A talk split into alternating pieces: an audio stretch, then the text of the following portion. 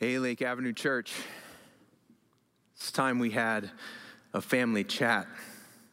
Uh, you know, my dad used to call us to the table, the kitchen table, and he used to ask, well, he never really asked me to sit down, but we were always sitting. He'd sit down and have a conversation, more like an interrogation, usually occur with me. He was kind about it, but these interrogations usually started with, Why did you do that? Whatever that was to your sister. It was often.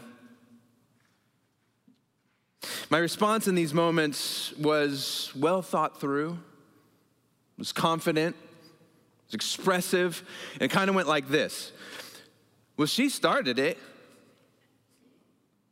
Most days it ended like this Boy, you got to do better. We look back at those moments now and we laugh. We joke about them around our table now, and they're fun. Mostly because I have learned to do better. As a church, we're in a series that is just that a series of family chats designed to remind us of who we are supposed to be to each other and for the sake of the gospel.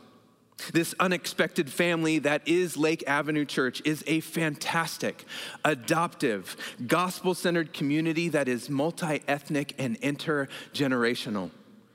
But we are not perfect. We're not even close. And the, there are people that have been hurt by this church along the way. And we try to lift up the name of Jesus and do the work of Jesus. We've got to do better. Why do I say all that? We're in the book of Colossians today, and that is what Paul is trying to express to the church there. Lake Avenue Church is really tied to the book of Colossians because that's where we find our vision presenting each one complete in Christ. It comes out of Colossians 1 28 and 29. It is a process of getting right with God and following through on becoming his sons and daughters. Our scripture this morning is from Colossians chapter 3, verses 1 through 4 and 8 through 14. The invitation is for you to stand where you are. Since then you have been raised with Christ, set your hearts on things above, where Christ is, seated at the right hand of God. Set your mind on things above, not on earthly things, for you died, and your life is now hidden with Christ in God. When Christ, who is your life, appears, then you also will appear with him in glory. But now you must also rid yourselves of such things as these anger, rage, malice, slander, and filthy language from your lips. Do not lie to each other, since you have taken off your old self with its practices and have put on the new self, which is being renewed in the knowledge in the image of its creator. Here there is no Gentile or Jew circumcised or uncircumcised, barbarian, Scythian, slave or free, but Christ is all and in all. Therefore, as God's chosen people, holy and dearly loved, clothe yourselves with compassion, kindness, humility, gentleness, and patience Bear with each other and forgive one another. If any of you have, has, has a grievance against someone, forgive as the Lord forgave you. And over all these virtues, put on love, which binds them all together in perfect unity. You may be seated. Spirit of the living God, you have given us these words. These words from Paul, the church in Colossae. God, and I pray that in your mercy and grace, these words would come alive in our experience like never before. For we pray it in Jesus' name. Amen. Paul is sending this letter to this church while he's in jail. And it's most likely that he never visited the Colossian church. Paul is encouraging and supporting a man named Epaphras who was from Colossae and came to faith in Jesus through Paul's ministry. Epaphras is assumed to have taken the gospel of Jesus back to Colossians and started the church there. The reason Paul is writing has much to do with the philosophical, mystical, and Gnostic ideals that have surrounded that community and others in the area and we were a threat to the gospel. The threat to the gospel was less about the church rejecting Jesus and more about their reality of saying Jesus and mysticism, Jesus and philosophy, Jesus and Gnosticism. I said that word again, Gnosticism. It was a religious movement in which illumination and the acquisition of higher knowledge of the things divine was paramount. It was an exclusive one as well, meaning only a few people were able to access this knowledge. This is going to become important later. Paul's letter to the Colossians is important for us in this series because of the fact that it calls us to an important trait of being family together, while at the same time calling us away from the Jesus and reality. Before we get to chapter three, Paul, is, Paul finishes a section that, that called the, the church to an understanding of what they did when they received Jesus. Chapter 2, verse 6 says this So then, just as you received Christ Jesus as Lord, continue to live in him it is this double reality of life with Christ that Paul is trying to get at. One, we received the good news of the gospel of Jesus as Lord, that is our salvation. And two, we now must live in him, that is our continued sanctification. That is the whole of the gospel. It's a clear statement about our vision as a family, about what we continue to do in this place. It's a clear statement as well that we are not there yet. To present each one complete in Christ.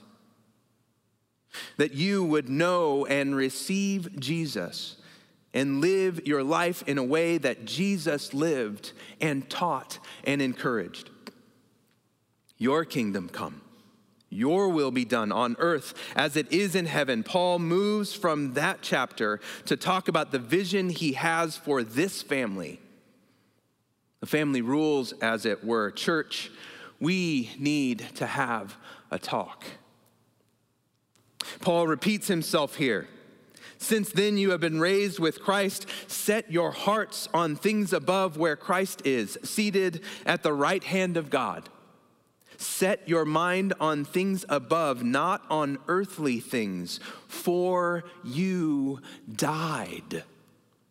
And your life is now hidden with Christ in God. When Christ, who is your life, appears, then you also will appear with him in glory.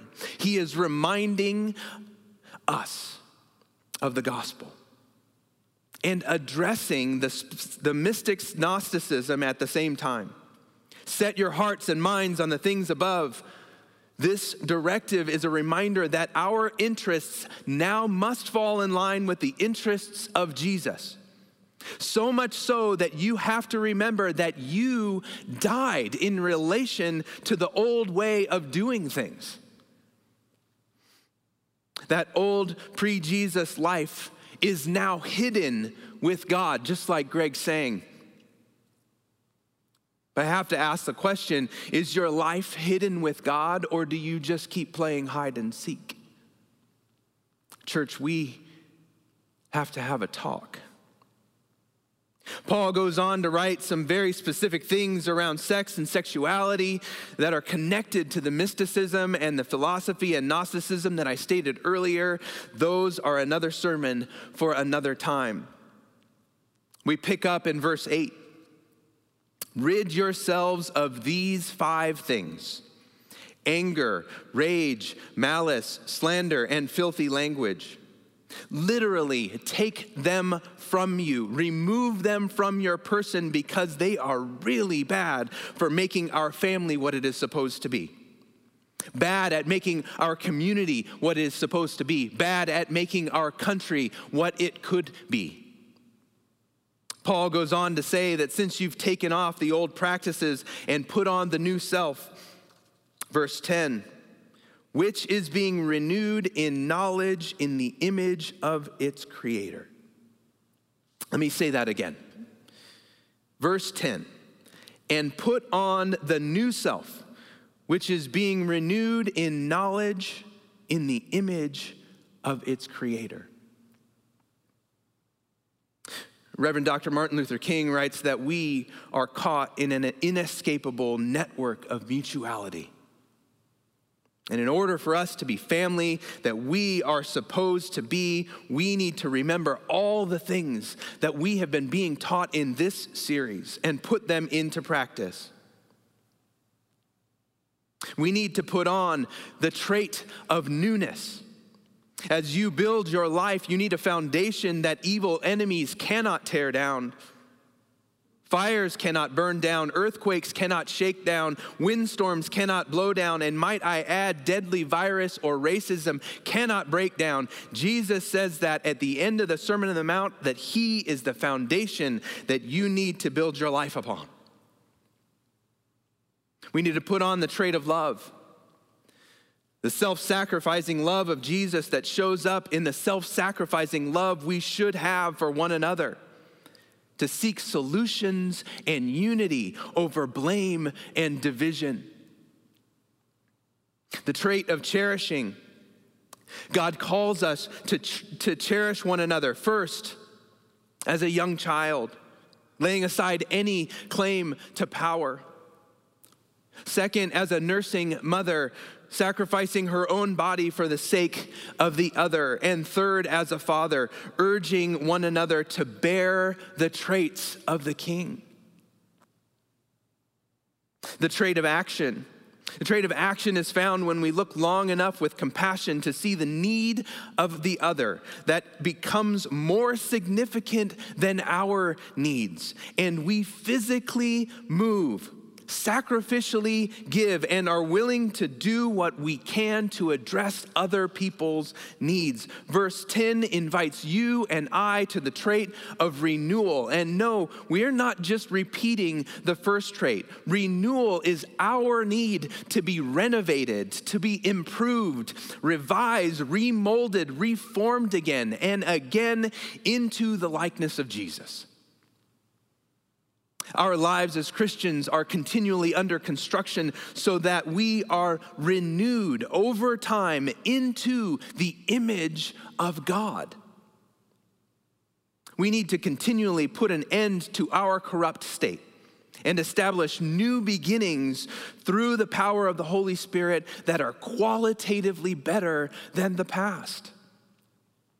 In home construction, if you wanted a new bathroom, it won't matter how pretty your bathroom fixtures are or the, the tile is. Because if your pipes are corroding and don't work, you've got to get new pipes. In our faith construction, our renewal requires removing the corrosion that accumulates in our hearts. The trials and the monotony of life tend to corrode and rust our hearts and require us to allow the Holy Spirit to have access to us so that we might be renewed. As David said, Create in me a clean heart, O God, and renew a right spirit within me. Church, we need to have a talk. Paul goes on to say that we need to be renewed in the knowledge. We need to be renewed in knowledge. The word for knowledge in the Greek is gnosis. It is the root word of Gnostic or Gnosticism. I told you it would come back. But why would Paul use this term if he's speaking against Gnosticism? Paul is really trying to tell the Colossian church to go deeper, and he actually uses a different term here. He uses the term epignosis, a term whose definition means knowledge, which implies a special participation in the thing known. It's like playing with Star Wars figures as opposed to just leaving in them in the box so that they gather value. It's like driving a car instead of just sitting in the passenger seat. It's like learning your grandmother's recipe as opposed to just eating the food. In this instance, for Paul, for the Colossians, and us, that thing known is the image of God the Creator. We are being called in verse 10 to renew our participation as image bearers of God which means we need to participate in reflecting God's love and care and stewardship of the world so that the world may praise God, not us. This is the reality of having our hearts and minds set on the things above. As Jesus prayed, Your kingdom come, Your will be done on earth as it is in heaven. Church, we need to have a talk. When you and I reflect the uncorroded image of God, we can fulfill verse 11, which says, Here there is no Gentile or Jew, circumcised or uncircumcised, barbarian, Scythian, slave or free, but Christ is all and is in all. This is the power of gospel uh, that we have seen in Acts, that Paul talks about in Galatians, that we have seen here in Colossians, that Matthew lifts up in the genealogy of Jesus. This is also the power of the multi ethnic, multicultural, intergenerational church that we are and can be. We are to exhibit love and care that is unique and unifying. When we all come together and care for and about each other, it is a sight that the world would be amazed at, but we haven't done that yet. Paul goes further. Paul goes further and raises the bar yet again, and he says, Christ is all and is in all. Christ is all and in all. When we reflect the image of God, we do so without division between peoples, but with our distinct ethnicities and cultures intact. Jesus breaks down the divisions between us, but leaves the distinctions in place.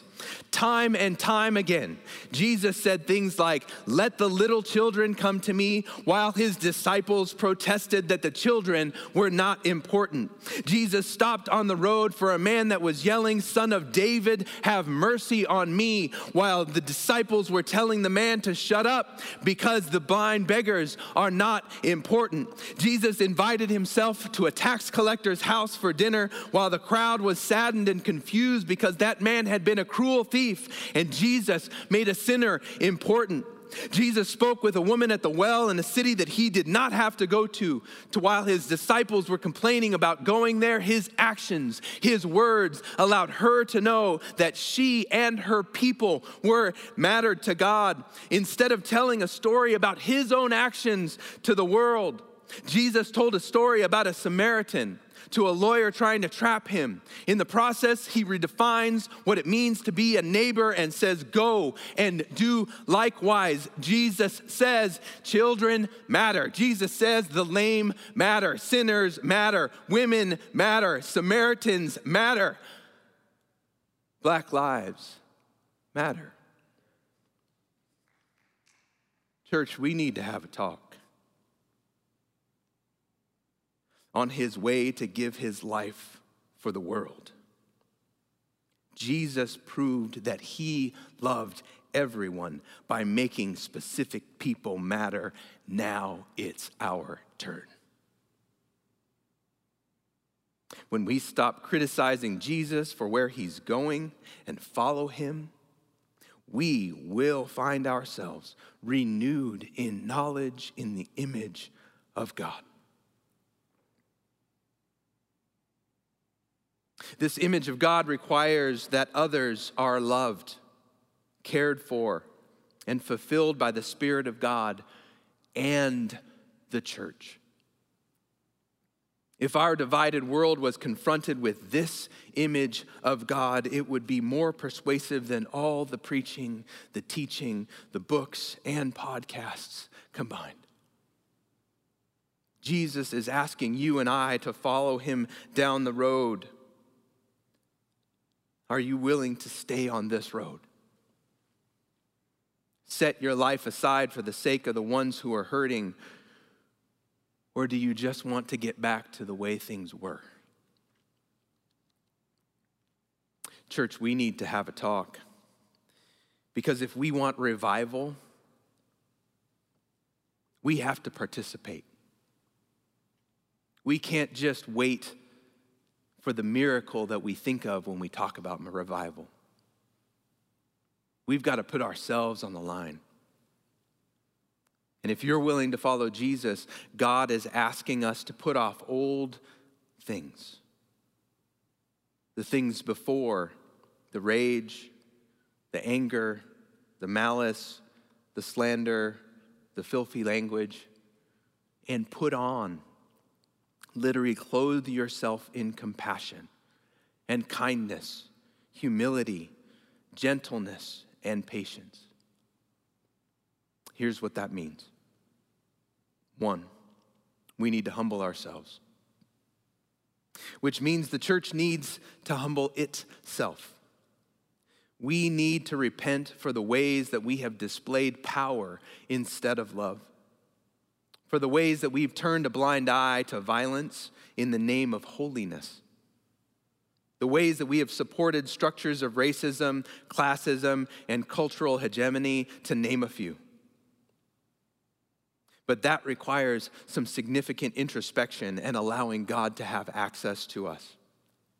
I had a conversation with some friends this week, and we started talking about the fact that, that some of us don't want to look at the things that are, that are really hard for us. There's a mirror being shown in our community right now, and that's the mirror that's showing racism. I said that he needed to allow Jesus to take him to the basement of his heart so that he could see what was there regardless of how dark, how scary, how difficult it was, he needed to remember it was Jesus was the one that wanted to make that basement a place for him to be. Two, we need to ask better questions. Last week, my wife spoke out against injustice and racism on Facebook. And amazingly, she was met with criticism. I don't, I don't know how that works. These questions are a part of her thoughtful response. She said this When we win, we recognize it is not either or, it is not us and them, it is both and. We win when our hunger for justice is greater than our thirst to judge. We win when our compassion becomes greater than our criticism. Compassion starts with listening. Are we willing to hear each other? Are we willing to be vulnerable so that we can be heard? Are we willing to sit at the same table and share a meal, or would we rather hurl accusations on the internet? She says, I certainly do not have the, all of the answers, but I do know some of the questions we can be asking. She said, until we replace how could you vote for him or her with tell me what you care about, we will stay in a place of criticism. Folks, that question shows gentleness. She said, Until we replace All Lives Matter with Tell Me About Your Struggle, we will not know empathy. That question shows compassion. Until we replace, she is just a insert your assumption there, and he is a insert your stereotype there. with, What is your story? we will stay in a place of judgment. That question shows humility. Until we replace, Your march doesn't represent me with, What are you afraid of? We will stand apart. That shows kindness to ask, What are you afraid of? She goes on to say, Ask the questions, be open to the answers, even those that make you uncomfortable, especially those that make you uncomfortable. It is only in this genuine place of discomfort we can begin to understand those who differ from us. And when we do that, that shows patience. I don't think she knew when she was writing this that she was saying what Paul was talking about. She goes on to say, Are you bold enough to break the silence? Are you brave enough to ask? Are you humble enough to listen? Are you willing to let compassion change you, or will you cling to your criticism? Love wins when our compassion becomes greater than our criticism. Let love win. You have to replace your assumptions with questions because renewal and renovation will begin to take place when you ask the questions and seek God's heart. Third, we have to forgive. And I got to tell you, when that was the first part of the sermon that I thought about initially, I really struggled. And as some of you know, that that was supposed to be the whole of what we were supposed to preach today. And my struggle was because of this. Forgiveness has been used as a blunt stick in its intention and its application on oppressed people and injured persons for centuries. Forgiveness has been used as a get out of jail free card to use to suppress justice. It is not that. Forgiveness should not be requested by the offending party because it puts the offender in a place of power once again. Offenders repent and apologize, but do not get to ask for forgiveness. Forgiveness is a gift that brings right relationship.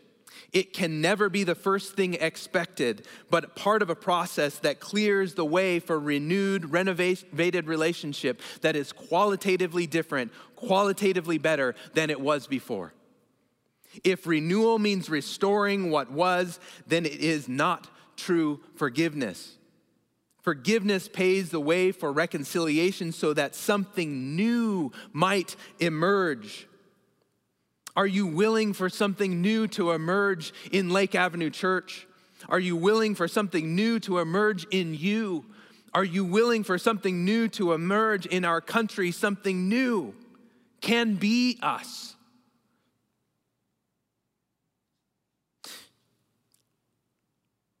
I was on the phone with my parents last week. And they said, with the space launch, race, racial protests, and the bodies, the body bags. This feels like 1968. Now, that was 52 years ago.